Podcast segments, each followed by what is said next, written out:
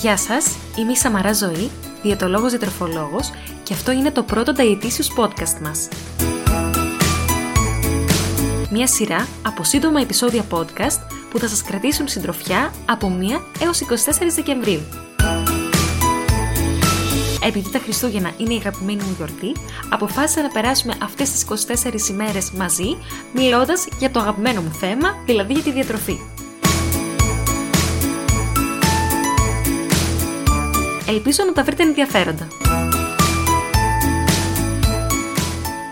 Γεια σας και καλώς ήρθατε στο 14ο επεισόδιο του Dietitious Podcast μας. Στο σημερινό επεισόδιο θα μιλήσουμε, όπως βλέπετε και από τον τίτλο, για το αν θα πρέπει τα φυσιολογικού βάρους άτομα να μπαίνουν σε μια διαδικασία απώλειας βάρους. Τι εννοώ με αυτό; Μπορεί και εσείς να το έχετε νιώσει αν είστε φυσιολογικού βάρους, πως θα ήθελα να χάσω 2 με 3 κιλάκια; Γενικότερα, υπάρχει μία προσπάθεια σχεδόν όλων των ατόμων να πέσουν λίγο στο βάρος τους, ακόμα και αν είναι φυσιολογικού βάρους, για να νιώθουν λίγο καλύτερα. Δηλαδή αυτό το ότι, α, έτσι, δύο-τρία κιλάκια θέλω να χάσω. Να πω σε αυτό το σημείο πως αυτό το πράγμα τα τελευταία χρόνια δυστυχώς φαίνεται πως συμβαίνει όλο και πιο συχνά και όλο και περισσότερα άτομα που φαινομενικά δεν χρειάζεται να χάσουν βάρος εφαρμόζουν δίαιτες απώλειας βάρους. Δηλαδή άτομα φυσιολογικού βάρους μπαίνουν σε μια διαδικασία περιττή. Αυτό γιατί συμβαίνει; Για τον πολύ απλό λόγο πως έχουμε χάσει την ουσία και έχουμε παραδοθεί στα κοινωνικά πρότυπα που μας θέλουν συνέχεια όλο και πιο αδύνατους και όλο και πιο καλύγραμμους και όλο και πιο πολύ να μοιάζουμε με την συγκεκριμένη celebrity και ούτω καθεξής. Και αυτό συμβαίνει σε όλες τις πτυχές της εξωτερικής εμφάνισης, από το σωματικό βάρος ε, μέχρι και το γύρας, το φυσιολογικό γύρας του δέρματος κτλ. Είναι πολύ σημαντικό να τονίζετε διαρκώς πως ο λόγος για να χάσει κάποιος βάρος πρέπει να είναι πρωτίστως για τη βελτίωση της υγείας του και της ποιότητας ζωής του και δευτερευόντως για τους αισθητικούς τους σκοπούς. Ζούμε σε μια κοινωνία που προωθεί συνεχώς την κουλτούρα της δίαιτας και εμείς παραδονόμαστε στις προσταγές της και συνέχεια προσπαθούμε να την ακολουθήσουμε.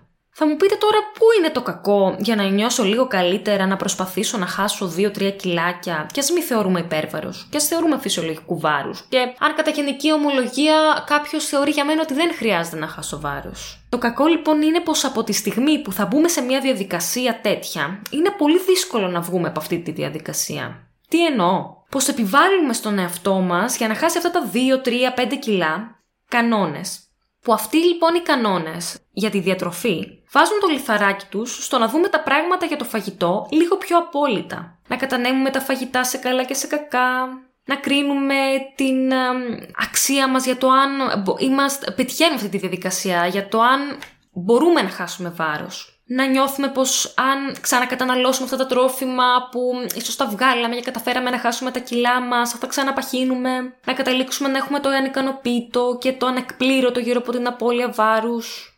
Δηλαδή ένα άτομο για παράδειγμα 65 κιλών που είχε ένα αρχικό βάρος 65 κιλά και είχε έναν αρχικό στόχο να χάσει 3 κιλά Καταλήγει λοιπόν, φτάνει τα 62 κιλά και αντί μετά να πει: Οκ, okay, σταματάω γιατί τον έφτασα τον αρχικό μου στόχο, επειδή νιώθει καλύτερα, λέει, οκ, μπορώ να προσπαθήσω να χάσω και άλλα δύο κιλάκια. Φτάνει τα 60 και λέει, γιατί να προσπαθήσω και για άλλα δύο μωρέ, δύο κιλάκια είναι. Και τα λοιπά και τα λοιπά. Και αυτό συνεχώς επιδεινώνεται.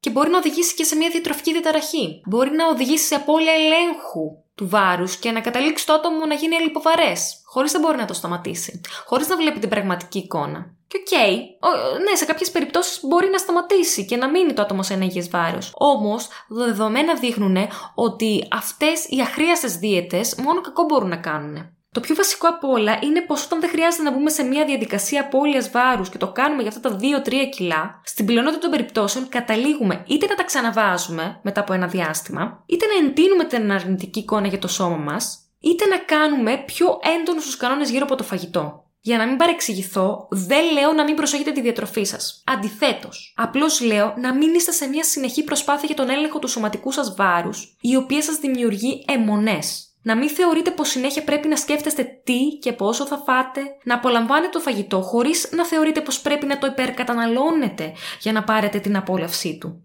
Γενικώ σας λέω να μην σπαταλάτε το 95% της ζωής σας για να ζυγίζετε 5% λιγότερο.